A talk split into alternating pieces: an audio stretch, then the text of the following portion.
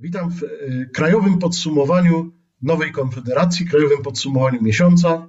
Jest y, ze mną w studiu Patryk Gorgol, nasz współpracownik, y, prawnik, właściciel kancelarii prawniczej, interesujący się także tematami Bliskiego Wschodu, ale dzisiaj zajmiemy się tematami jak najbardziej polskimi. Ja się nazywam Jarema Piekutowski. Dzień dobry Państwu. Dzień dobry, Patryk Gorgol. Ja tylko na wstępie powiem, żeby nie wiązać moich dzisiejszych wypowiedzi z zawodem, który wykonuję. No, trudno będzie nie wiązać tych wypowiedzi z zawodem, gdyż e, omawiać będziemy dzisiaj dwie sprawy mocno prawnicze. 14 lipca Trybunał Sprawiedliwości Unii Europejskiej stwierdził, że Izbę Dyscyplinarną Sądu Najwyższego należy zawiesić z różnych przyczyn związanych z uwikłaniem y, politycznym, między innymi uwikłaniem Krajowej Rady Sądownictwa, która ma duży wpływ na jej skład, etc. Na co Trybunał Konstytucyjny pod przewodnictwem y, pani Julii Przyłębskiej stwierdził, że jest to niezgodne z konstytucją i że robić tego nie będziemy. Izba Dyscyplinarna została odmrożona, działa, na co z Komisji Europejskiej pojawiły się głosy, że będzie ultimatum wobec Polski. Na razie tego ultimatum nie ma. W PiSie podobno zastanawiają się, czy umierać za reformy Ziobry, gdyż grożą nam poważne konsekwencje, między innymi związane z funduszami unijnymi. No jest to też otwarta droga do odszkodowań dla sędziów. Pojawiają się już takie różne wypowiedzi, na przykład ze strony premiera Morawieckiego, że może wprowadzić remont systemu, a podobno prezes Kaczyński nie bardzo się na to zgadza i bardzo zależy mu na tym, żeby tę Izbę Dyscyplinarną w takim kształcie, jaki jest, utrzymać. Na to oczywiście nakładają się różne wojny koalicyjne między mm, Jarosławem Gowinem, Zbigniewem Ziobrą, etc. Natomiast w nowej konfederacji Piotr Celiński, nasz inny współpracownik wykonujący taki sam zawód jak nasz gość y, dzisiaj, stwierdził, że jest to poważna sytuacja, bo w przypadku takiej kolizji norm unijnych i krajowych, no to mamy tak naprawdę trzy wyjścia. Słuchać prawa unijnego, zmienić konstytucję, no co jest w tym momencie niemożliwe, jeżeli chodzi o ekipę rządzącą, i no, bo się po prostu nie dogada, żeby mieć taką większość. I trzecia droga, no to jest wystąpić z Unii Europejskiej. Czy faktycznie mamy takie ultimatum? Jarema, e, bardzo dziękuję. To jest bardzo ciekawe przedstawienie tych kwestii i pytanie. Generalnie tak, myślę, że to zostało zarysowane przez Piotra Celińskiego. To są jakieś alternatywy, przy czym my mówimy o pewnym rozwiązaniu. A de facto to jest zawsze pytanie o to, co jest w naszym interesie i jak ta rozgrywka została zaplanowana. Bo jeżeli spojrzymy na to ze strony lipcowej, no to mówimy, no dobrze, było, było zabezpieczenie TSUE o zawieszeniu Izby Dyscyplinarnej, było orzeczenie TSUE e, o niezgodności z prawem europejskim e, Izby Dyscyplinarnej, było orzeczenie Trybunału Konstytucyjnego o tym, że prawo europejskie jest w pewnym zakresie niezgodne z konstytucją, ale to nie traktowałbym tego jako e, czegoś osobnego, tylko o czym e, traktowałbym to tak, jak my robimy to od paru lat na Nowej Konfederacji, mianowicie jako część rozgrywki i spojrzę na to z perspektywy big picture. My już w zeszłym roku pisaliśmy o tym, że Unia Europejska szykuje się do tego, żeby rozegrać kwestię praworządności na swoją korzyść. Tylko, że nie miała do tego narzędzi. I co się stało? No i pojawiła się szansa na uzyskanie tego narzędzia przy okazji negocjacji budżetowych dotyczących e, no, perspektywy tej budżetowej następnej, no a także budowy. I to zostało wykorzystane po to, aby uzyskać narzędzia. Tak jak mówię, jak to zawsze mówił Sun Tzu, że jeżeli e, musimy iść na bitwę, to przynajmniej bądźmy pewni, że ją wygramy. I, i z tego powodu e, Unia Europejska, Komisja Europejska postanowiła, że zdobędzie te narzędzia i je zdobyła. To, no, co się dzieje teraz, to jest jakby dalsza część tej rozgrywki, ponieważ, e, ponieważ mamy tak, mamy niezależną drogę wynikającą z sądownictwa europejskiego, czyli ryzyko nałożenia na Polskę kar finansowych w związku z niewykonywaniem orzeczenia, no, to zabezpieczenie, które powinno być wykonywane. I mamy, a mamy jeszcze drugą ścieżkę, która może być uruchomiona, ale nie teraz, tylko za jakiś czas, mianowicie ścieżkę dochodzenia, e, dochodzenia tej praworządności, że tak powiem, e, poprzez zagrożenie odebraniem funduszy, a później ewentualnie odebraniem. Czyli e, Unia Europejska naładowała sobie strzelby i powoli zaczyna z nich do nas strzelać. No i w tym big picture mamy ten, ten etap tego przełamania, bo nagle okazuje się, że bezzębna Unia Europejska nabyła te zęby i szykuje się do ugryzienia. No ale tutaj rodzi się kilka pytań. Po pierwsze, czy faktycznie Unia Europejska może nam to nakazać? Czy to leży, czy, czy kwestia tego, jak jest zorganizowany nasz system sądownictwa, leży faktycznie w jej kompetencjach? Tu członkowie ekipy rządzącej, ci zwłaszcza, którzy są za dalszym funkcjonowaniem Izby Dyscyplinarnej, twierdzą twardo, że y, takich kompetencji Unia nie ma. No i to jest pierwsze pytanie, a drugie dotyczy tych zębów, no ale po kolei, czy faktycznie to leży w kompetencjach Unii?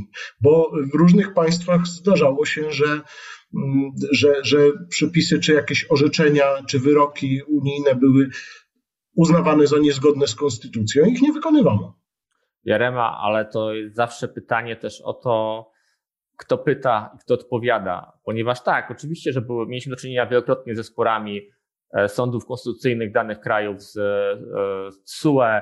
Mieliśmy do czynienia także z niewykonywaniem orzeczeń TSUE przez poszczególne państwa. To jest, to jest nic nowego. Co więcej, e, to, iż część sądów konstytucyjnych w poszczególnych krajach uważa, że jej prawo jest ważniejsze, krajowe, E, niż europejskie na tym poziomie tej chociażby konstytucji, to też żadna nowość to jest spór, który był bardzo znany i jak ja studiowałem na przykład, to też były o tym debaty, dyskusje, etc. E, proszę spójrz na to, że, że jak podeszli, podszedł do tego polski Trybunał Konstytucyjny, jak gdyby ta strona polska, rządowa strona tego sporu o praworządność, mianowicie ona mówiła o tym, że mamy do czynienia ze sprzecznością traktatów z konstytucją, no ale tak naprawdę to można dyskutować, czy tu chodzi, czy, czy, czy to nie jest trik, żeby dyskutować o tym, czy prawo europejskie nie ma przypadkiem pierwszeństwa przed ustawami polskimi, a zgodnie z e, polską konstytucją ma. Także ja to wszystko traktuję w charakterze rozgrywki, między innymi dlatego stąd ta moja deklaracja, żeby moje publicystyczne wypowiedzi bardziej traktować w charakterze osoby, która oczywiście jest tym prawnikiem, i, i, ma o tym pojęcie i się tym zajmuje, ale jak gdyby nie, nie wiązałbym to z tego z moją bieżącą działalnością zawodową, ale już nie będę więcej o tym mówił, bo to mało ciekawe i, i myślę, że dużo ciekawsze jest rozważenie tej sytuacji.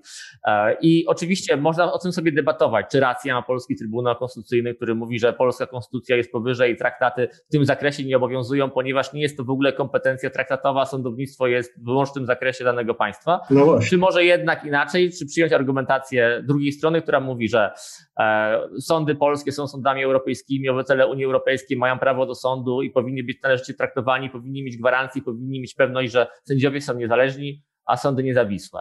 I jak gdyby tu mamy zderzenie dwóch, dwóch koncepcji, i to nie od dziś, tylko od jakiegoś czasu, jeżeli chodzi o, o, ten, o ten styk traktatowy tych kompetencji.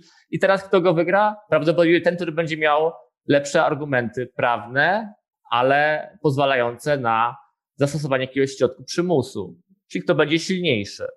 I rzeczywiście w tym przypadku, w związku z tym, co mówiłem, z tym oddaleniem, z tym big picture, możemy spojrzeć, że Unia Europejska zdobyła takie narzędzia, ponieważ my potrzebujemy ich środków i oni mogą użyć tego chociażby jako lewara w negocjacjach. I teraz Polska będzie miała te możliwości, o których mówiłeś. Mianowicie będzie mogła się zastanowić, czy zmieniać konstytucję, na co nie ma konsensusu i nie będzie w najbliższym czasie, czy się dostosować, czy może po prostu powiedzieć, że no, Unia jest niesprawiedliwa, to jest niesprawiedliwe, nie taką Unię się umawialiśmy i co wtedy? Tylko, że to jest inne pytanie zasadne, e, czy nie zapędzimy się do, do rogu, ponieważ jak nie Unia, to co? Jaką my mamy alternatywę, jak, jak, jaką mamy koncepcję strategiczną na, e, na naszą sytuację, naszą politykę w regionie i z kim my w takim razie będziemy rozmawiali jak na wschód mamy problem, na zachód mamy problem, transatlantyckie relacje, o czym będziemy mieli później, też są w jakiś tam sposób nadwyrężone. E, I to jest to pytanie, czy my w ogóle nas będzie stać na to, żeby nawet zagrać tą kartą antyunijną? Myślę, że nie. I to jest problem właśnie obecnego rządu, że z jednej strony, e, że z jednej strony wie o tym, że karta ograniczenia tych środków, zawieszenia kary finansowej jest na ręku i o tym mówi mówi nawet Komisja Europejska, wyznaczając Polsce termin 16 sierpnia, jeżeli się nie mylę, a z drugiej strony, e, zwłaszcza moje pokolenie i, i, i, i osób trochę starszych ode mnie, pewnie młodszych, to bardzo chcą tą Unię, bardzo ją szanują, te wartości, które ze sobą niesie i politykom będzie trudno powiedzieć, że ta Unia to była fajna, ale to może byśmy jednak z niej wyszli, bo ona ogranicza naszą suwerenność, Wydaje mi się, że na taki ruch nie będzie stać obecnie rządzących i nie będą, i nie będą chcieli iść tą drogą, bo to jest droga bez odwrotu.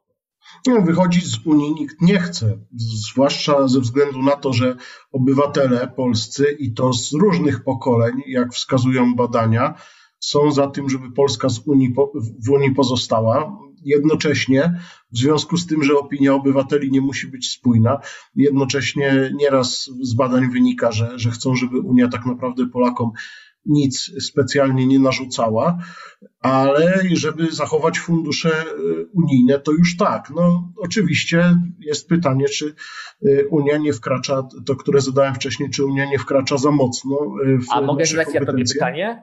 Oczywiście. No dobrze, to ja, się, to ja odwrócę to pytanie.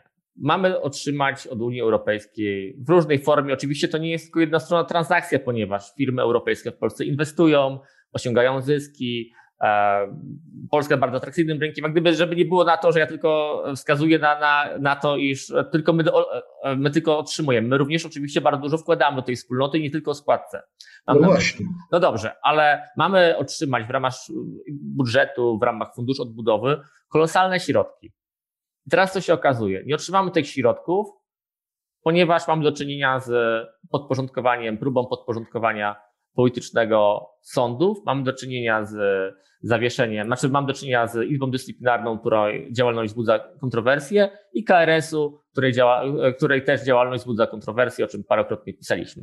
I w związku z tym pytanie, czy przeciętny Polak będzie uzna, że warto ryzykować te miliardy złotych, dziesiątki, jeżeli nie setki, dlatego, żeby bronić Izby Dyscyplinarnej. Bo co ta Izba mu dała? Co ta Krajowa Rada Sądownictwa mu dała? Jak gdyby to pytanie można odwrócić, bo to jest ten sam powód, dla którego mm, Polacy nie bronili tych instytucji po 2015 roku, ponieważ nie uważały, że one im cokolwiek cennego dały. I w związku z tym Polacy teraz nie mają powodu, żeby bronić tej Izby Dyscyplinarnej, ryzykując utratę środków z Unii Europejskiej. Czy, czy, czy jak gdyby zgadzasz się z tą koncepcją, czy uważasz, że, że popłynąłem? Rozumiem, że pytasz mnie jako socjologa, co mhm. według mnie zrobią Polacy. To mogę Ci odpowiedzieć mniej więcej na to pytanie, chociaż oczywiście materia społeczna jest w pewnej mierze nieprzewidywalna, ale pewne przewidywania można spróbować, spróbować stworzyć. Otóż, jeżeli by zadać Polakom w sondażu pytanie, czy chcieliby, żeby Polska wyszła z Unii Europejskiej, jeżeli Trybunał Sprawiedliwości UE uprze się, że to jest, że to jest jedyna możliwość, że po prostu albo, albo reforma sądownictwa w takim kształcie, w jakim zrobił ją PiS, albo wyjście z Unii Europejskiej, to oczywiście Polacy za reformę sądownictwa PiSu umierać nie będą, ze względu na to, że tak jak mówiłem wcześniej, nie są do niej specjalnie przywiązani emocjonalnie. Ta reforma też Wiemy dobrze, bo to wiele razy pisaliśmy o tym w Nowej Konfederacji, nie przyniosła wcale dobrych skutków. Postępowania cały czas dłużą się w nieskończoność i wcale nie widać, w jaki niby sposób to sądownictwo się poprawiło. Więc oczywiście Polacy, jeżeli by ich zapytać, to nie będą tutaj mieli specjalnych wątpliwości. Myślę, że garstka tych, którzy stwierdzą, że nawet członkostwo w Unii Europejskiej należy mm, poświęcić y, tylko po to, żeby zachować tę reformę, no to bardzo niewielka liczba osób. Tylko rzecz jest w tym, że sondaż sondażem i opinie społeczne opiniami społecznymi, a do wyborów y, jeszcze trochę, jeszcze trochę czasu i tak naprawdę wtedy dopiero ludzie będą mogli zagłosować. Ale wydaje mi się, że to nie jest jednak sprawa, która w ogóle stanie na wokandzie, bo PiS moim zdaniem nie zdecyduje się na wyjście z Unii Europejskiej e, z różnych przyczyn, właśnie no między innymi ze względu na to, że e, poparcie w społeczeństwie dla takiego rozwiązania jest niewielkie. E, więc należy zadać sobie pytanie, co się może w, najbliższych, w najbliższym czasie dziać. Ja bym raczej powiedział, że prawdopodobnie to będzie jakoś tam przeciągane aż do momentu, kiedy usłyszymy jakieś realne ultimatum ze strony Unii Europejskiej, na przykład, że tyle i tyle środków finansowych z funduszy, z Krajowego Funduszu Odbudowy czy z funduszy strukturalnych na lata 2001-2027 nam przepadnie, jeżeli nie wykonamy e, tego, co powiedział Trybunał Sprawiedliwości Unii Europejskiej. W tym momencie jeżeli takie ultimatum usłyszymy, to rządzący się wycofają, moim zdaniem. Prawdopodobnie zresztą pewnie już zaczną się wycofywać i wymyślać jakieś alternatywne rozwiązania wcześniej.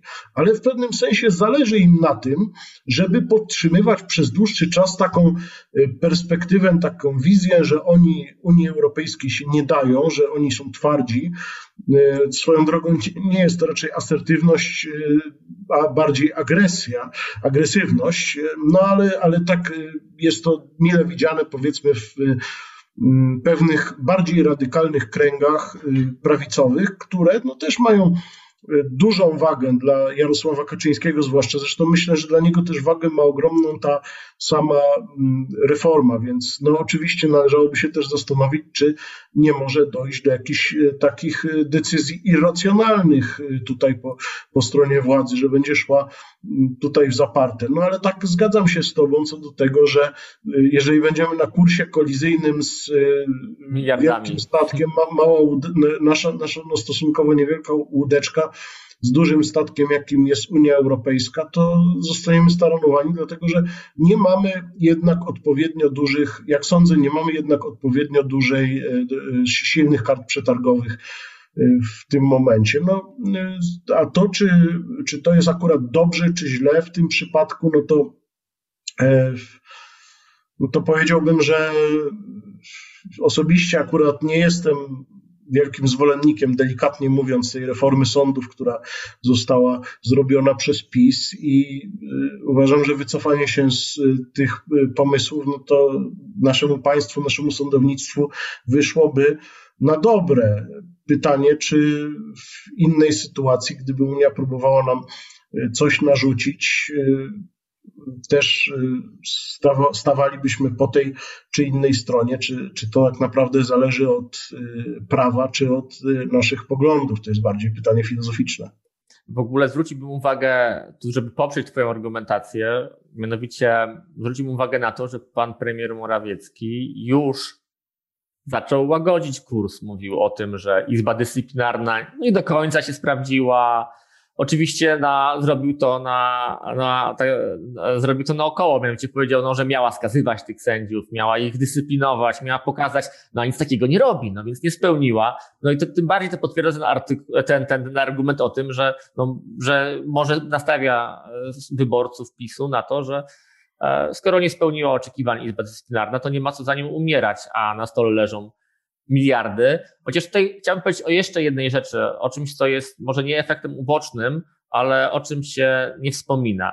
Mianowicie, no ja sam uważam, że ta reforma sądownictwa no nie powiodła się i nie, te sprawy trwają rekordowo długo obecnie, a myślę, że to nie o to chodziło, żeby Nowak zastąpił Kowalskiego czy, czy na odwrót, tylko o to, żeby cokolwiek strukturalnie zmienić, żeby sprawy były szybsze, żeby była informatyzacja.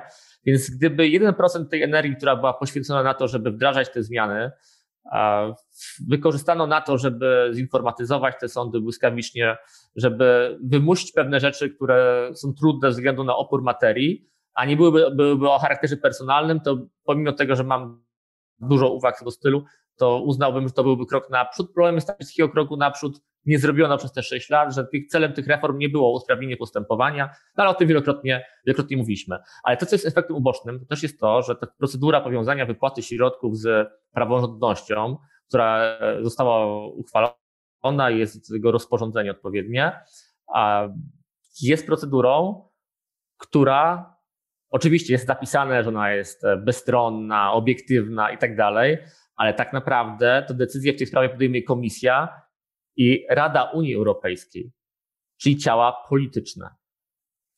I przy okazji tego, co się stało, powstało narzędzie, które można było wykorzystać w niekorzystny dla państwa członkowskiego sposób, tylko dlatego, że ma się daną siłę polityczną albo większość. I to jest największa wada tego rozwiązania. I o ile mówię, w tej sprawie możemy dyskutować, że rzeczywiście e, można powiedzieć, że, że, że no jest tutaj pewien spór i tak jak mówiłem, nie doszło w Polsce do usprawnienia, a duże wątpliwości budzą wprowadzone zmiany. O tyle może zdarzyć się inny przypadek w przyszłości, gdzie będzie można to narzędzie wykorzystać e, w sposób e, arbitralny, polityczny, gdzie nie będzie dyskusji. Tu uważam, że był spory błąd polskiej dyplomacji, który wynikał z tego, że nie było jakiegoś zarządzania strategią i strategii. Mianowicie ja uważam, że parę lat temu można było za cenę małych ustępstw albo za cenę stworzenia obiektywnego mechanizmu eksperckiego doprowadzić do porozumienia. Jaki byłby warunek? Trzeba było w pewnych kwestiach ustąpić, trzeba było się zastanowić, czy nie zrobić jakichś kroków w tył nie, zro nie zrobić korekt i się dogadać przy stole, bo to było prostsze w 17 roku, w 18, no ale w 20, jak pojawił się kryzys na horyzoncie, pojawiły się te miliardy, to wiadomo było, że nasza pozycja negocjacyjna jest dużo gorsza, bo tak już może tutaj powtórzę, zresztą to jest argument często powoływany przez też posłów e, Solidarnej Polski, czyli koalicjanta PiSu, no, że te konkluzje ze szczytu to nie mają wartości prawotwórczej i generalnie to są takie deklaracje.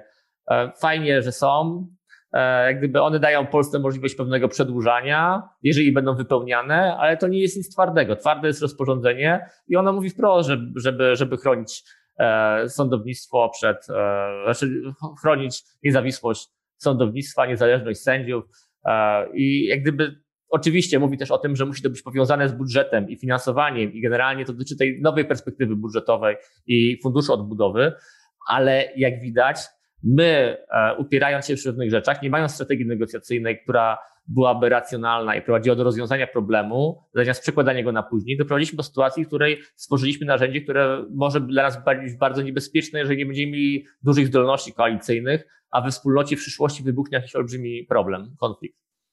Trudności mamy także na innym froncie. 7 lipca wpłynął projekt poselski, projekt poselski, czyli taki, który bez konsultacji społecznych się przeprowadza, dotyczący zmian, jeżeli chodzi o kwestie radiofonii i telewizji w Polsce i e, koncesji. Rzecz jest w tym, że taką koncesję mogą otrzymać y, według tego projektu tylko podmioty, których kapitał jest y, w 51 lub więcej procentach do, należy do, albo do Polaków, albo do kogoś z terenu Unii Europejskiej. I no właśnie, to wykluczałoby koncesję dla TVN24, która leży już bardzo długo w zamrażarce, w zamrażarce i nikt nie odpowiedział na to tak naprawdę, co z nią będzie, no ten wniosek. Y, czyli mówi się potocznie, że mamy do czynienia z Lex TVN, czyli z prawem, które może w przyszłości wykluczyć TVN z polskiej, z nadawania w Polsce y, programów naziemnych. Tu mówiliśmy różne rzeczy na ten temat w Nowej Konfederacji. Między innymi pojawił się pomysł, żeby w ogóle te koncesje zlikwidować, bo to jest rozwiązanie staroświeckie. No, oczywiście pojawia się bardzo dużo głosów, że to jest cios w wolność mediów. Z kolei twórcy tego projektu się zarzekają, że to nie o to chodzi, że to chodzi o to, żeby Y, państwa, y, które mogą nam w jakiś sposób szkodzić, nie y, prowadziły swojej propagandy tutaj na naszym terenie i wymienione zostały Rosja, Chiny i państwa arabskie, co swoją drogą wydaje mi się mm, dość mocno nieostrożnością dyplomatyczną, żeby tak wymieniać takie, te, tego typu państwa po prostu, po prostu z, z nazwy, ale nawet jeśli chcielibyśmy akurat przed tymi państwami się y, bronić czy zabezpieczać w jakiś sposób, to, to można na przykład, jak zdaje się, że y, ludzie od y, mm, Jarosława Gowina proponowali, wprowadzić taką poprawkę, żeby ten, te, te proporcje kapitału dotyczyły OECD i wtedy Stany Zjednoczone wchodzą w tutaj jest możliwość prowadzenia nadal tej transmisji, tych transmisji, natomiast faktycznie Rosja, Chiny i kraje arabskie nie. No ale y, wygląda na to, że najwyraźniej chodziło o to, żeby nielubianemu przez ekipę rządzącą TVN-owi y, dołożyć. Y, no, w tym momencie projekt jest po czytaniu w Komisji Kultury Sejmowej, która poprosiła Sejm o uchwalenie tego projektu i liczone są szable, liczone są głosy. Jakie przewidujesz dalsze losy tego projektu? Tutaj by się przydała muzyka z, z, archiwum X albo albo jakiś, ponieważ oczywiście co się stanie dalej, to trudno jednoznacznie przewidzieć, bo tych scenariuszy jest naprawdę wiele. Od tego, że PiS nie zbierze większości, po to, że pan prezydent Duda po prostu zawetuje tę ustawę. Oczywiście powiem, powiem w ten sposób. E, trudno, trudno, e, znaczy jakbym miał wskazać jeden problem, jaki widzę, to znowu jest taki, że ja nawet jestem w stanie wyobrazić sobie, dlaczego polski rząd w tej sytuacji prowadził na agendę do dyskusji tego typu sprawę, mając pewne sprawy otwarte z Amerykanami. Tak? No Ponieważ jest to jakiś tam może być lewar w negocjacjach, może być jakiś pomysł na okazanie niezadowolenia. E, problem jest w tym, że to może była szansa, żeby prowadzić jako lewar, ale jeżeli to się wykona, to, to będzie to bardzo nierozsądne pod paroma względami, e, ponieważ jeżeli Amerykanie doprowadzić do tego, e, że będzie coś pomiędzy uwłaszczeniem a nacjonalizacją, no, ponieważ to chodzi o to, że amerykańskie Discovery zostanie przez ustawę przymuszone do tego, żeby sprzedać, a wiadomo, że jak coś sprzedajemy pod przymusem, no to drogo tego nie sprzedamy, po to, żeby dostosować się do tych przepisów, czyli żeby właścicielem, mm, właścicielem TVN-u pośrednim czy bezpośrednim był podmiot z Europejskiego Obszaru Gospodarczego, to w takim przypadku będzie to dla Amerykanów prestiżowy policzek. Tak? Pamiętamy różne nacjonalizacje, które miały miejsce Wenezuela, Iran, e, różne inne państwa świata i to był polityczny problem dla Amerykanów, no bo też pokazuje, no, no chwila, no jeżeli nie są w stanie obronić swojej flagowej inwestycji w Polsce, w której mają bazy wojskowe, no to co to mówi teraz o, o, o amerykańskiej administracji? W związku z tym Amerykanie nie bardzo będą chcieli do tego dopuścić i możliwe jest to, że mogą podjąć kroki, które będą nieproporcjonalnie, nieproporcjonalnie duże w stosunku do tego, jak gdyby jak, jaka to może być potencjalna szkoda. I to jest ta, ten element polityczny, mianowicie pytanie, co myśmy chcieli za to utargować. I to jest wyjaśnienie, które jest chyba bardziej korzystne dla polskiego rządu i dla polskiej strategii. To mniej korzystne mówi o tym, że polska polityka zagraniczna jest całkowicie podporządkowana polskiej polityce wewnętrznej i w zasadzie to, to co się dzieje w polskiej polityce zagranicznej jest wypadkową, jeżeli nie przypadkową, że tak powiem, tego, co dzieje się w, polityce, w polskiej polityce wewnętrznej. No i w tym przypadku mieliśmy TVN, który jest na kursie kolizyjnym z PiSem, to żadna tajemnica. Wiadomo, że, że, że TVN raczej nie jest telewizją, która przedstawia PiS w korzystnym świetle, e, no ale jak gdyby tak chyba więcej tam jest pluralizmu niż w mediach publicznych e, czy rządowych, jak są różnie nazywane przez, przez różne osoby. I tutaj widzimy też inny problem, już natury nie politycznej, a finansowej. Mianowicie Amerykanie mają narzędzie prawne do tego, aby pójść z Polską do sądu międzynarodowego pod arbitraż. Mamy odpowiednią inwestycję o ochronie inwestycji, e, e, przepraszam, umowę międzynarodową o ochronie inwestycji i ona mówi wprost o tym, że e, Polacy powinni traktować amerykańskich inwestorów jak, jak, jak polskich, tak? Czyli nie powinni ich dyskryminować. A jak, a jak udowodnić, że nie jest dyskryminacją zmuszanie kogoś do sprzedaży swojego aktywu, aktywa, które jest warte wiem, pewnie parę miliardów złotych. I w tym kontekście to jest też nierozsądne od tej strony finansowej, ponieważ możemy po prostu być zmuszeni do zapłaty tej kary, a kary tej nie zapłaci żaden z polityków e, rządzących, partii, czy opozycji, czy jakikolwiek, tylko karę zapłaci polski podatnik za tego typu działania.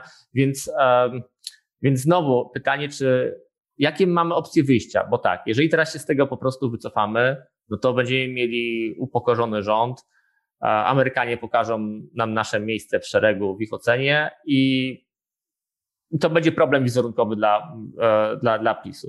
Jeżeli to przegłosują, no to będzie jeszcze gorzej, ponieważ okaże się, że e, albo stworzyliśmy sobie wielki problem w relacjach z sojusznikiem, którego upokorzyliśmy, a zależy nam na jego sympatii, może nie sympatii, bo wiadomo, że w polityce międzynarodowej nie rządzą sympatie, tylko interesy, ale jest na tyle duży, że jest dla nas bardzo ważny i nie mamy innego, innej koncepcji w kwestii bezpieczeństwa.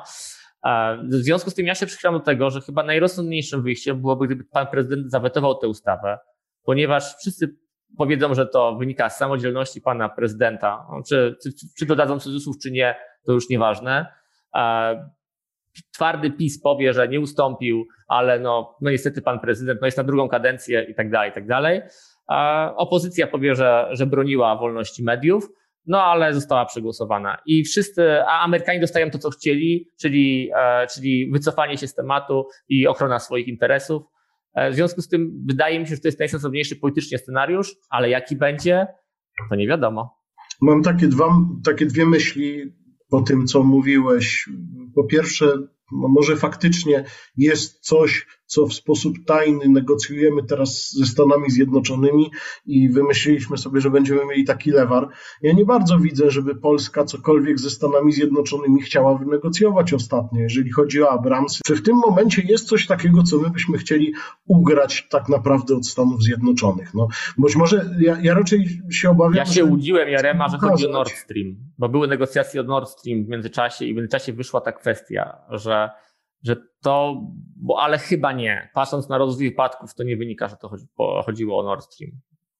Nie no, to właściwie jest dość racjonalne przewidywanie, ale ciekawe, co, co, co cię skłoniło do stwierdzenia, że, że jednak nie. To znaczy rozwój wypadków. E, to znaczy mm, skłoniło mnie do tego, że Amerykanie i tak zrobili co chcieli w kwestii Nord Stream, a Polacy się nie wycofali. W związku z tym albo to była próba lewarowania się no Nord, Nord, Nord Streamu, mówienie, no dobra, mamy problem z tą rurą, walczmy, bo inaczej. Ale z drugiej strony mam wrażenie, że jednak Polacy nie byliby skłonni w ten sposób rozmawiać z Amerykanami o Nord Streamie. To znaczy, e, patrząc na dysproporcje potencjałów, ja wiem, że to jest wszystko straszne i smutne, ale jak gdyby tutaj niestety rację miał chyba ojciec, e, ojciec przyszłego ambasadora w Polsce. Nawiasem w tej kwestii Polska ustąpiła.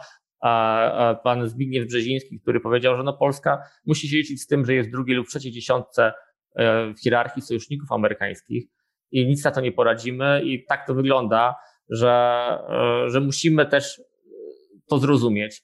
I pod tym kątem mam wrażenie, że, że nie bylibyśmy w stanie z Amerykanami w ten sposób rozmawiać. Co więcej, e, co więcej, nawet jeżeli byśmy to zrobili, tak widzimy, Amerykanie w kwestii Nord Stream wybrali relacje z Niemcami, e, ewentualnie relacje z Rosją, bo to różne są opinie. Jedna z nich mówi, że to nie chodziło o Rosję, tylko właśnie o Niemcy, o pewien reset. No i tutaj rzeczywiście mają chyba większe interesy z ich punktu widzenia i to jest zawsze pytanie, jaką mamy alternatywę i czy nie trzeba, oczywiście opierając swoje bezpieczeństwo NATO i Stany Zjednoczone, zastanowić się, jak w sposób regionalny można się przygotować na wypadek, gdyby, gdyby to zabezpieczenie zawiodło. No, to jest y, bardzo niebezpieczna ewentualność. Mam nadzieję, że nie będziemy mieli z nią do czynienia, ale z drugiej strony, tak jak rozmawiamy o tych dwóch kwestiach, najpierw o y, TSUE i Izbie Dyscyplinarnej, a teraz o Lex TVN, no to taki ponury dość obraz się z tego wyłania, bo z jednej strony no, nie możemy tak, na, tak naprawdę znaleźć jakichkolwiek kart przetargowych e, względem naszych silniejszych partnerów, takich jak, takich jak Stany Zjednoczone czy Unia Europejska.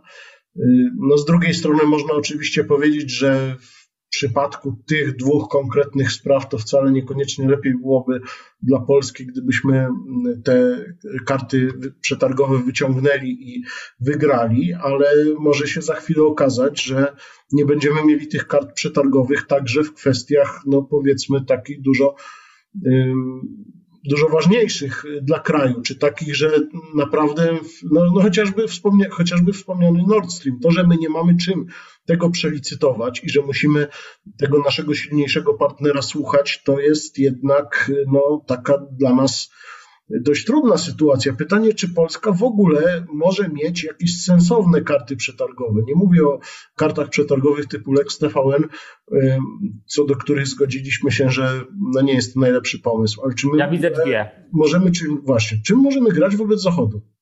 Ja widzę dwie karty. Pierwsza jest na chwilę obecną zupełnie, wydaje mi się, że niewykorzystywalna ze względu na nasze właśnie e, spory, które posiadamy. Mianowicie kwestia naszej zdolności koalicyjnej i rozumienia naszego regionu świata, e, edukacji na temat tego regionu świata i umiejętności budowania sojuszu państw Europy Środkowo-Wschodniej. Gdybyśmy, to jest pierwsza karta przetargowa, jaką mielibyśmy wobec Zachodu, wobec, wobec Amerykanów, ale która nie, nie funkcjonuje, bo Trójmorze nie funkcjonuje tak jak należy. E, nie, nie, oczywiście jest czymś, ale jak gdyby nie, nie ma wielkiego przełożenia w Unii Europejskiej, zresztą zdarzają się głosowania przeciwko sobie w Unii Europejskiej. I to jest pierwsza karta, czyli ta nasza budowa zdolności koalicyjnej, która jest, wydaje mi się, że zupełnym standardem w dyplomacji, ale druga wydaje mi się, że jest jeszcze istotniejsza. Mianowicie, jeżeli spojrzymy na Niemców i na ich relacje handlowe, to per saldo my mamy, jesteśmy ważniejszym partnerem gospodarczo dla Niemiec niż Rosja. To nie jest argument, który często pada, ale jakbyśmy podliczyli. I wydaje mi się, że Unia Europejska na obecności Polski w Unii, Polski w Unii Europejskiej bardzo dużo zarabia ponieważ, e, ponieważ tak jak mówiłem wcześniej, że to nie jest jednostronna relacja, że my tylko bierzemy dotacje e, i machamy i cieszymy się. Nie, to jest też tak. Firmy inwestują, nasi pracownicy są za granicą, e, my dużo eksportujemy, dużo też importujemy. I no ale przepraszam, chłonnym, coraz bogatszym. Chcesz powiedzieć, że w takim razie powinniśmy grać kartą polexitu? Nie, nie powinniśmy grać kartą polexitu, ponieważ to jak gdyby to jest karta, która jest albo bardzo słaba, albo z blefem. E, już, już David Cameron chciał wygrać wybory i zablefował i wyszedł z Unii Europejskiej i zobaczymy, co będzie z Zjednoczonym Królestwem. Ja uważam, że to skończy się jego marginalizacją, ale jak gdyby to, to zupełnie inna kwestia.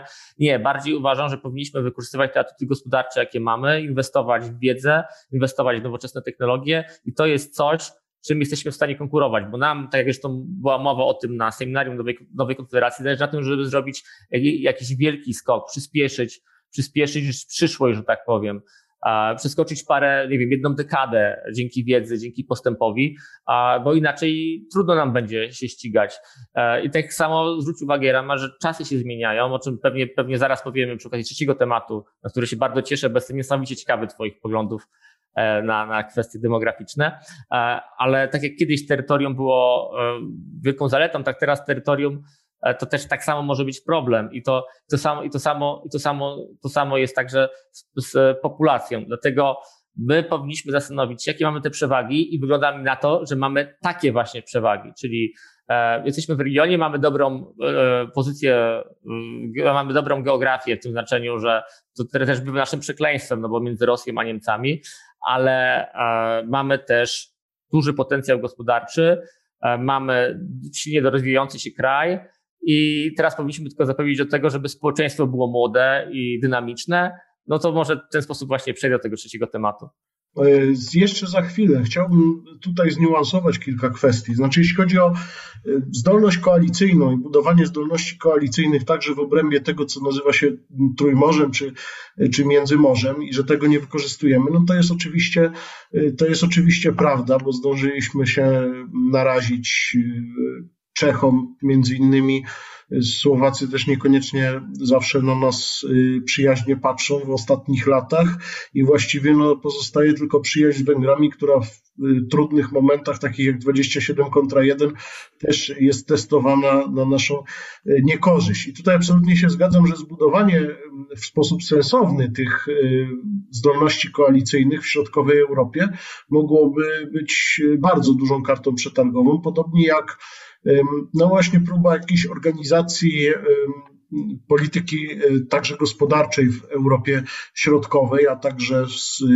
Ukrainą i z Białorusią. E, w, tym momencie my byśmy byli taką, taką wtyczką zachodu na wschód i południowy wschód, no ale tego faktycznie zrobić nie potrafiliśmy, a to, że, żeby wzmacniać naszą pozycję gospodarczą, czy jeśli chodzi o wiedzę, o innowacyjność, no to jest oczywiście bardzo piękne, pobożne życzenie, ale moim zdaniem mało prawdopodobne do zrealizowania, bo ile my sobie gospodarczo jakoś tam radzimy, faktycznie dla Niemców jesteśmy ważnym partnerem, ale trochę jako ich montownia, bo to, co robimy jest na bardzo nadal niskim poziomie innowacyjnym. Niedawno ukazały się wyniki badania Regional Innovation Scoreboard 2021, y, unijnego, no i Polska cały czas jest tym słabym innowatorem ze względu także na kiepski potencjał sektora badawczo-rozwojowego, więc, więc no chyba faktycznie zaczynałbym od, od tych zdolności koalicyjnych. Ale mówisz o trzecim temacie. Co to za temat? To poczekaj, to pozwolę, pozwolę się odnieść. Oczywiście, że, e, że nasz poziom innowacyjności mógłby być wyższy i powinien być wyższy, ale no nie od razu zbudowano, że tak powiem, ponieważ to, to, to potrwa. My zaczynaliśmy z bardzo niskiego, na niskich pozycji i przypuszczam, że zgodzisz się ze mną, że dysproporcje, jakie są teraz między niemiecką, e, francuską, brytyjską, nie wiem, hiszpańską, włoską gospodarką, a polską teraz, a 30 lat temu, to w ogóle jest co innego, jest inny poziom życia, jest inna, inne, inne, inny jest nasz wzrost i tak samo to, o czym się mało mówi, to jest o tym, że akurat polska gospodarka całkiem nieźle przyjmuje innowacyjność, ponieważ ludzie, e, Polacy są innowacyjni i lubią te, te innowacje, ale potrzeba czasu.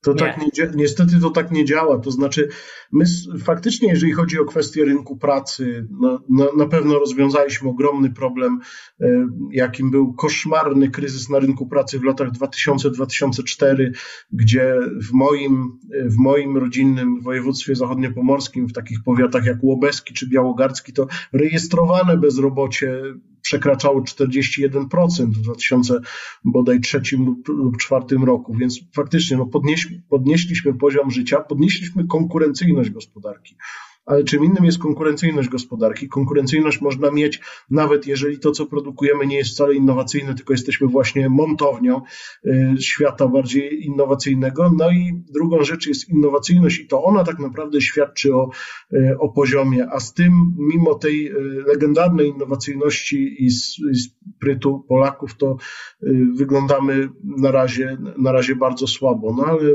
może kiedyś to się zmieni, tylko na razie nie bardzo widzę w jaki sposób. Dobrze, więc czekamy na te zmiany, ale żeby te innowacje móc wprowadzić i żeby nasza gospodarka opierała się w większym stopniu na, wiedzy, na wiedzy, na patentach, odkryciach, a w mniejszym na montowaniu, na byciu podwykonawcą kogoś innego, to potrzebnie, potrzebna, jest, e, mm, potrzebna jest dobra siła robocza, wykształcona, jak najwięcej ludzi w wieku produkcyjnym, którzy będą w stanie zaspokajać swoje potrzeby i polskiej gospodarki.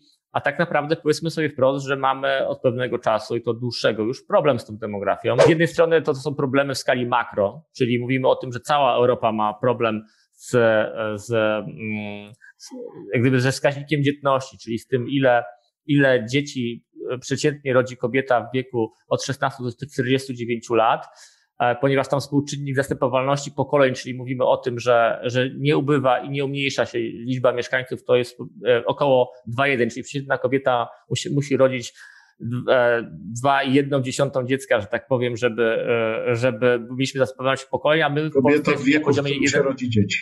Tak, 1,4, ale to jest jeden, jeden, jeden wymiar tylko tego problemu i jak gdyby w skali makro to, to, to jest kwestia prawdopodobnie bogacenia się społeczeństw, to jest pewnego rozwoju, tego, że medycyna poszła do przodu, e, tego, że dzieci już nie są zabezpieczeniem na starość dla rodziców i to jest powód, dla którego w skali makro to się zmniejsza i jak gdyby jest to zjawisko charakterystyczne dla całej Europy, ale jeszcze mamy skalę mikro, czyli te działania, gdzie, które państwo powinno podjąć, żeby jak najbardziej złagodzić ten proces, tak? I, i, I to też jest dyskusja, to jest pierwszy wymiar, a drugi wymiar demografii, w tym przypadku, który według mnie jest istotny, e, dotyczy tego, że mm, to nie tylko chodzi o te urodzenia i zgony, bo one rzeczywiście są wielkim problemem. Zresztą polecam konto Rafała Mądrego na Twitterze, który robi taką znakomitą grafikę.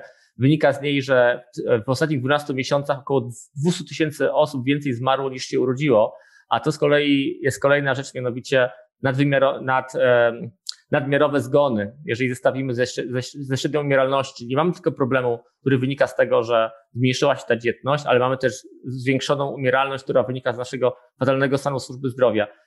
Jarema, co z tym trzeba zrobić?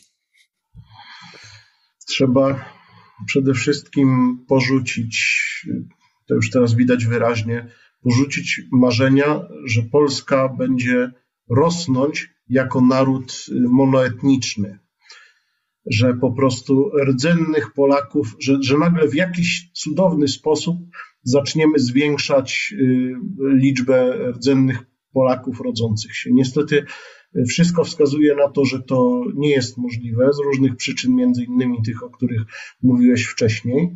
Natomiast y, jestem zdania i my jesteśmy generalnie tego zdania w zespole Nowej Konfederacji, że istnieje możliwość stworzenia narodu politycznego na bazie wielu etnosów, czyli odpowiednio zintegrowanych migrantów e, stających się mm, po pewnym czasie polskimi obywatelami. Ale chciałbym kilka rzeczy tutaj e, dojaśnić czy doprecyzować. No, po pierwsze, stworzono nie tak dawno, rząd stworzył strategię demograficzną 2040, która wbrew nazwie nie jest strategią demograficzną, tylko jest strategią dzietności, bo strategia demograficzna powinna obejmować dużo więcej różnych zagadnień, między innymi właśnie politykę migracyjną, czy też politykę społeczną i gospodarczą skierowaną do różnych grup e, obywateli. To jest strategia, która jest zbiorem różnych y, pobożnych y, życzeń i ogólnych planów dotyczących dzietności i tego, co zrobić, żeby się więcej dzieci rodziło. No to nie jest tak, że Polacy nie chcą mieć dzieci, bo od iluś tam lat y, prowadzone są co kilka lat regularnie badania CEBOS-u, w których, w których Polacy są pytani, czy chcą mieć dzieci i ile chcą mieć dzieci, właściwie niezależnie od tego w jakim są wieku i na jakim etapie życia. No ale widać, że wcale przynajmniej tak od początku XXI wieku nie spada, czy nie, nie zwiększa się znacząco liczba Polaków, którzy twierdzą, że dzieci w ogóle nie chcą mieć. Mało tego, o ile w 2006 roku, czyli właściwie tuż po otrząśnięciu się naszym, nawet jeszcze się nie otrząsnęliśmy z tego ogromnego szoku, tego kryzysu na rynku pracy, ale już zaczęliśmy się otrząsać, bo już byliśmy w Unii Europejskiej i sporo, e, sporo Polaków wyjechało, bezrobocie też spadło, myśmy sobie tam w miarę poradzili, jeśli chodzi o, o e, sytuację gospodarczą, ale troje dzieci chciało mieć 19% Polaków, a w 2019 roku, czyli 13 lat później, już 28% Polaków deklarowało chęć y, posiadania trójki dzieci, a spadł odsetek tych, którzy chcieli mieć tylko jedno dziecko. No, odsetek tych, którzy w ogóle nie chcą mieć dzieci, to jest bardzo niewielki, to jest co 50 Polak 2%, 2 do 3% to się tak mniej więcej, tak się tak mniej więcej waha. Oczywiście ze względu na różne zmiany kulturowe to w przyszłości się może y, zmienić, znaczy ten odsetek może zwiększyć się, ale na razie Polacy dzieci mieć chcą, z różnych powodów jednak ich nie mają, bo deklaracja jest czymś innym niż realne możliwości. No, dlaczego, dlaczego y, Polacy nie mają realnie dzieci? Nie tak dawno prowadziłem e, takie, powiedzmy, prywatne badania czy analizy w tej kwestii. No można by było wymieniać bardzo dużo różnych przyczyn i może jeszcze na to będzie czas, ale chciałem przede wszystkim odpowiedzieć, odpowiedzieć na Twoje pytanie. Potrzeba nam nie tylko polityki dzietności, ale naprawdę kompleksowego, jeżeli, jeżeli chodzi o państwo, bo to też nie jest tak, że państwo wszystko może zrobić, że my e, te, to państwo uważamy za takiego czarodzieja, który nagle przyjdzie i wyczaruje nam e, nowe wskaźniki. No, ale może przynajmniej w niektórych e, sferach nie przeszkadzać, a w niektórych sferach pomagać. Więc to jest mnóstwo kompleksowych działań. Po pierwsze, uproszczenie procedury migracji i coraz lepsze poprawienie warunków, jeśli chodzi o integrację y, migrantów. No, Niemcy robią bardzo dużo w tym zakresie, w związku z czym Ukraińcy, którzy w tym momencie przyjechali do nas i pracują i tak naprawdę bardzo dużo mm, tutaj robią, także dla naszego PKB mogą y, zacząć wyjeżdżać dalej do Niemiec. Tam są łatwiejsze ścieżki przekwalifikowania, y, integracji, etc nasza. A jak wygląda dzietność w tych państwach, powiedz mi, które są państwami zachodnimi nastawionymi um, entuzjastycznie albo optymistycznie, czy bardziej optymistycznie niż my, że tak powiem, do, do migracji, czyli Niemcy, Francja, Włochy, Hiszpania, Szwecja? Dzietność w Europie Zachodniej wygląda, wygląda bardzo różnie. Powiem tylko tyle, że najniższa jest w państwach, zasadniczo najniższa jest w państwach południowych. Włochy, Hiszpania, e, Portugalia i ona też tam e, znacząco spada. Oczywiście w państwach takich jak Francja i Szwecja e, sytuacja, jeśli chodzi o dzietność, też pozostawia wiele do życzenia, ale częściowo migranci, zwłaszcza z państw Bliskiego Wschodu, tę dzietność podnoszą, no ale nie tylko oni, bo to wcale nie jest tak, to jest taki trochę, trochę mit, zwłaszcza, zwłaszcza na prawicy popularnej, że to migranci z krajów arabskich, arabskich odpowiadają za urodzenia w Wielkiej Brytanii. Tam się podnosi bardzo często, że najpopularniejsze imię nadawane chłopcom to jest Mohamed. No wcale tak, tak nie jest. Tu jest, tu jest ciekawa rzecz, bo jak gdyby przygotowując się do naszej rozmowy, mm, zwróciłem uwagę, zwróciłem, spojrzałem sobie na mapie świata, jak wygląda kwestia dzietności w poszczególnych państwach. No i tutaj zasada była, co do zasady było tak, że im państwo było biedniejsze, tym miało większą dzietność. Oczywiście to nie jest reguła. Tak często było, jak zobaczymy na 20 państw z największą dzietnością, czy 30, to one są wszystkie bardzo biedne. No to jest to, o czym mówiłem, o tej skali makro, tak, że, że inna była, było zadanie posiadanego dziecka jako zabezpieczenie, jakiś tam element kulturowy, ale to, co było dla mnie ciekawe w kontekście właśnie tych arabskich migrantów, o których wspominałeś, jest to, że w bogatych państwach arabskich, takich jak Katar czy Zjednoczone Emiraty Arabskie, dzietność wynosi poniżej dwóch.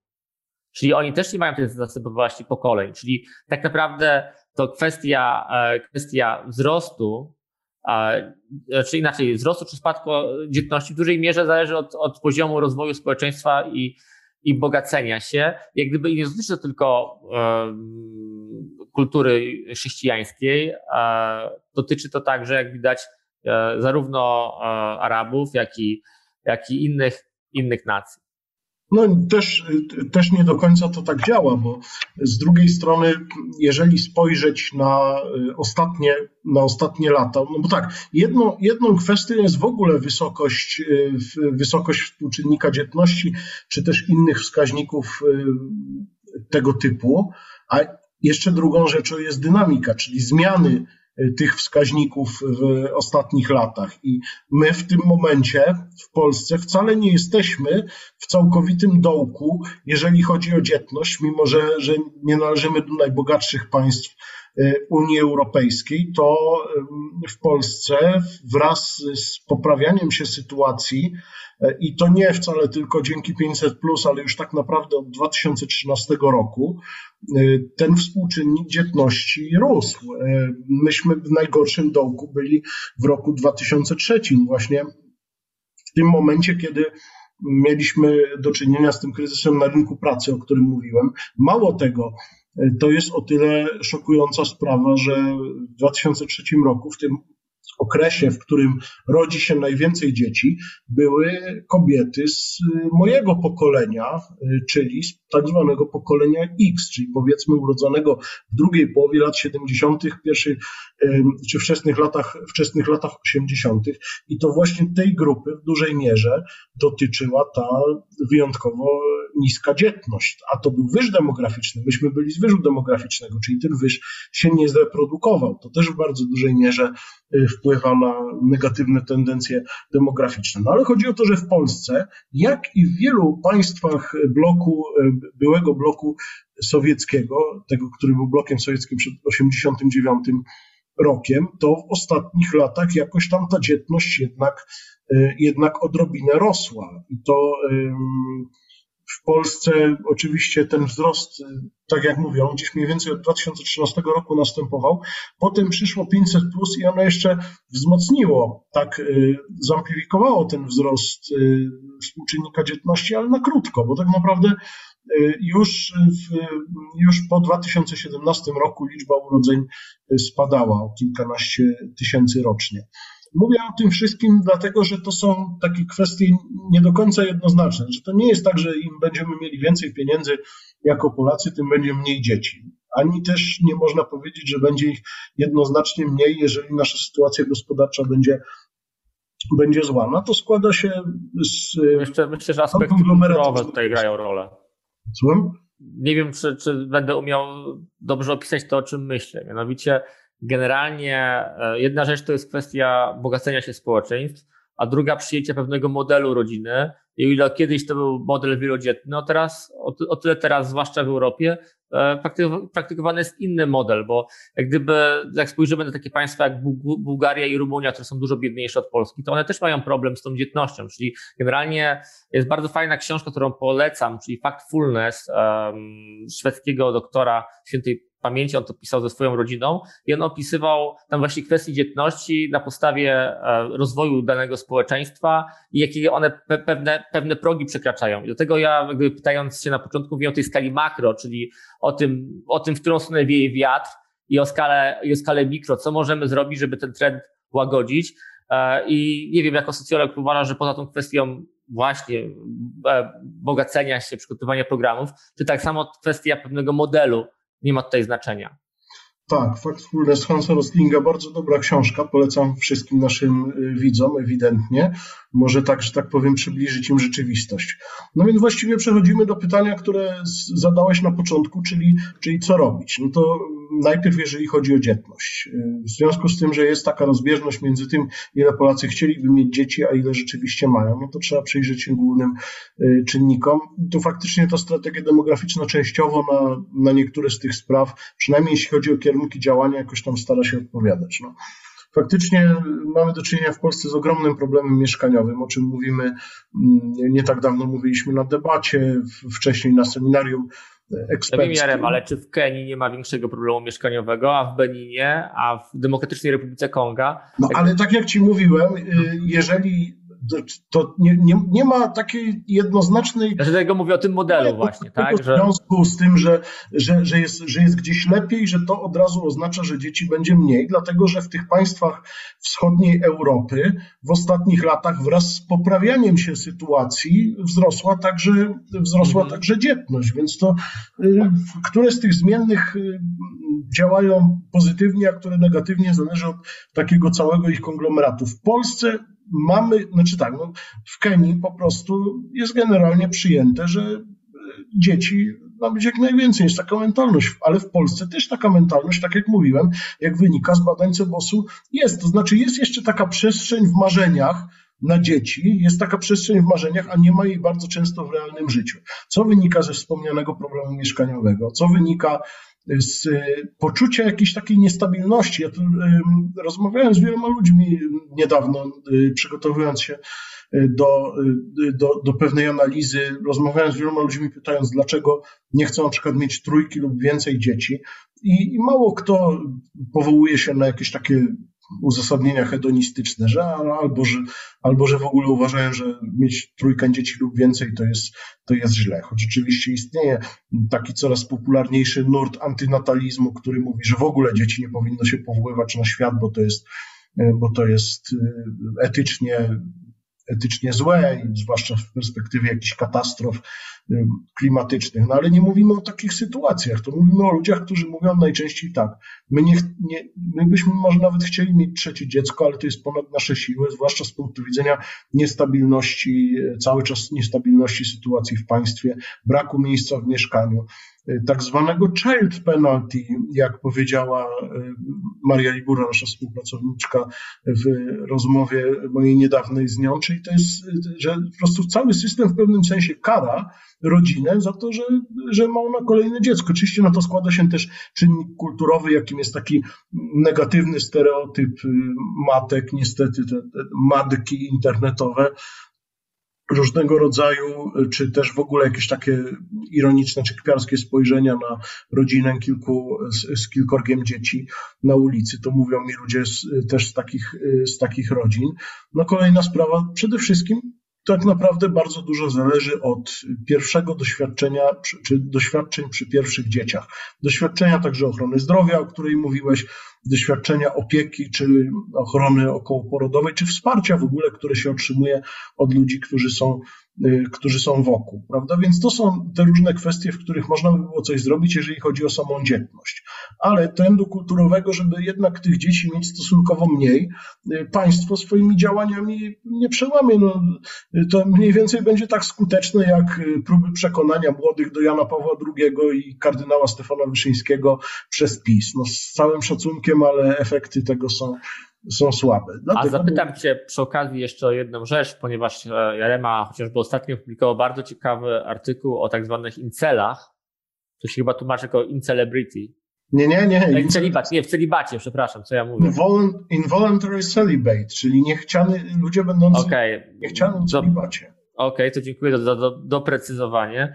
E, I generalnie rozumiem, że ty wskazujesz na to w tym artykule, że ten proceder w Polsce mężczyzn, którzy czują się wykluczeni, nie czują się na tyle atrakcyjni, żeby pozyskać żonę, partnerkę e, i, które, i którzy w pewien sposób przerzucają odpowiedzialność na kobiety, mówiąc, że to w zasadzie to, to z nimi jesteście tak, bo one tylko wybierają tych najlepszych facetów i dla nich brakuje miejsca, jak gdyby sami się z tym frustrują, to jak gdyby jest spory problem społeczny. I zastanawiałeś się nad tym może, czy było to badane na i jakie to, to zjawisko ma wpływ, no bo jak gdyby kawalerów zawsze mieliśmy e, w naszej kulturze, pewnie nieraz widziałeś, słyszałeś. Pytanie, czy teraz y, jest inna nazwa tego zjawiska, czy może coś bardziej masowego?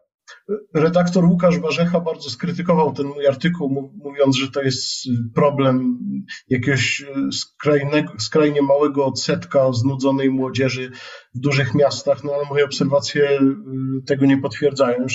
W Polsce powiedzmy jakiegoś takiego głębszego badania na temat tego zjawiska, czy takiego, czy, czy szerzej zakrojonego nie było. Powinno się to y, badanie, badanie zrobić. W innych państwach takie badania są robione. No, mamy faktycznie do czynienia y, z taką sytuacją, że mm, jakaś grupa mężczyzn sfrustrowanych tym, że nie mają partnerki, że pozostają sami, y, skrzyknęła się po prostu w internecie. No, na nieszczęście skrzyknęła się pod pod, pod hasłami czy y, pod ideologią, która dla nich samych jest moim zdaniem szkodliwa, bo w świetle tej ideologii tak zwanej red pill, czy też black pill, black pill no już taka bardziej skrajna wersja, w której praktycznie nie ma nadziei, no to cała, cała ta ideologia manipuluje różnymi faktami, żeby pokazać, y, że tak naprawdę istnieje jakaś tam grupa mężczyzn, którzy po prostu w ogóle nie mają szans na partnerkę, dlatego że kobiety są zainteresowane tylko jakimś stosunkowo niewielkim procentem mężczyzn najatrakcyjniejszych i to najatrakcyjniejszych fizycznie, czyli tak naprawdę w tej sferze, w której bardzo trudno y, się, y, bardzo trudno się zmienić czy to jest problem masowy? Trudno powiedzieć, ale jest on na pewno wyrazem pewnego problemu masowego, o którym nieraz pisałem w Nowej Konfederacji, czyli wyrazem problemu takiego, że mężczyźni i kobiety się coraz e, mniej ze sobą dogadują i coraz mniej lubią się ze sobą e, łączyć, a albo tak, przy... stereotypem, tak, że kobiety młode są lewicowe, a mężczyźni preferują konfederację. No, oczywiście jest, jest pewna grupa e, jest pewna grupa młodych mężczyzn, którzy mają takie poglądy bardzo radykalnie, bardzo radykalnie prawicowe. I te poglądy nie występują raczej w analogicznej grupie kobiet. Tak samo, jeżeli chodzi o kobiety, jest większe natężenie poglądów lewicowych, ale nie wiem, czy to akurat jest Y, czy, czy, czy, to akurat jest problemem? No, wydaje mi się, że te grupy. Znaczy, bardziej chciałem wskazać, że jest spory pomiędzy, że jeżeli by założyć, że to jest prawdziwa teza, jak gdyby ona wynika z jakichś tam badań opinii publicznych, które, które ja czytałem, to by znaczyło, że mm, trochę inne wartości są ważne dla kobiet i mężczyzn. To może jest naturalne ze względu na różnicę płci, no ale jak gdyby to bardziej e, pokazuje, że się oddalają od siebie, tak? Bo wydaje mi się, że problem kobiet, które, znaczy może nie problem, no zjawisko bardziej tego, że kobiety teraz wychodzą później za mąż i więcej z nich e, nie znajduje partnera, no, no też jest pewnym odbiciem tego, o czym mówiłeś. To znaczy, że to zjawisko e, większej liczby singli nie dotyczy tylko i wyłącznie mężczyzn, no, ale to też, to też może być problem kobiet. Ale rzeczywiście. Tylko, że się nie skrzykują na, na wykopie, tak? Problem polega na tym właśnie, o czym pisałem w moim tekście, na nienadążających za rzeczywistością przemianach wzorców, powiedzmy, kobiecości i męskości idealnej kobiety czy idealnego mężczyzny. To znaczy, to jest to, że kobieta słyszy dzisiaj skądinąd, co jest moim zdaniem słuszne, że jej wartość wcale nie zależy od tego, czy ona jest w związku, czy nie, czy, ją, czy, czy mężczyźni y, jej y, pragną i chcą ją wybierać, czy nie. To zależy od wielu innych rzeczy, takich jak inteligencja, kariera i tak dalej.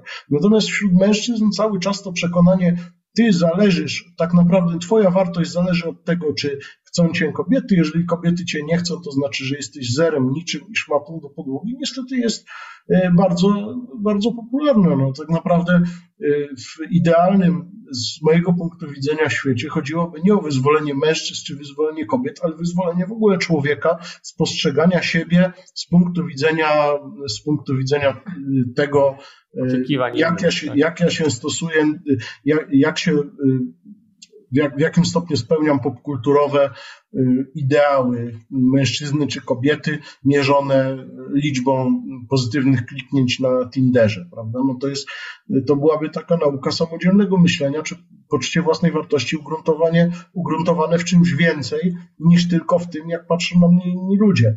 Natomiast y, prawda jest taka, że y, te wzorce y, nie, nie bardzo nadążają za przemianami wykształcenia, przemianami technologicznymi. No i mężczyźni i kobiety faktycznie między innymi z tego względu się od siebie oddalają, a także ze względu na to, że po prostu w świecie, w którym te, w świecie wirtualnym, który bardzo mocno wyśrubował te różne ideały i wzorce, no to związek między dwojgiem osób może okazać się mało opłacalny zamiast y, y, w porównaniu z przebywaniem w samotności. Zwłaszcza, że zapewne im człowiek starszy, tym mniej skłonny do kompromisów. Ja bardzo Ci chciałem podziękować za, za, za dyskusję, za ten segment dotyczący demografii. Zresztą wszystkich Państwa bardzo gorąco zachęcam do czytania tekstów Jaremy na ten temat. E, ponieważ e, szczególnie to, co mi się w nich podoba, że one nie są w żaden sposób nacechowane ideologiczne, e, ideologicznie, a są po prostu opisem tego, co się dzieje i próbą odnalezienia odpowiedzi dlaczego. Staram się. Ja z kolei, jeśli chodzi o y, mojego gościa, to y, polecam Państwu tekst na temat, y, na temat Chin w Afryce, który się niedawno ukazał, bardzo ciekawy, a który być może niektórym z Państwa gdzieś umknął. W wolnym dostępie jest chyba teraz nawet. Bardzo serdecznie dziękuję Ci, Patryku, dziękuję Państwu. Zachęcam do zakupu książek z wydawnictwa Nowej Konfederacji. Mamy jak zwykle przygotowane kolejne promocje y, i życzę dobrej reszty wakacji. Następnym razem spotkamy się już we wrześniu. Do widzenia. Proszę odpoczywać. Wszystkiego dobrego.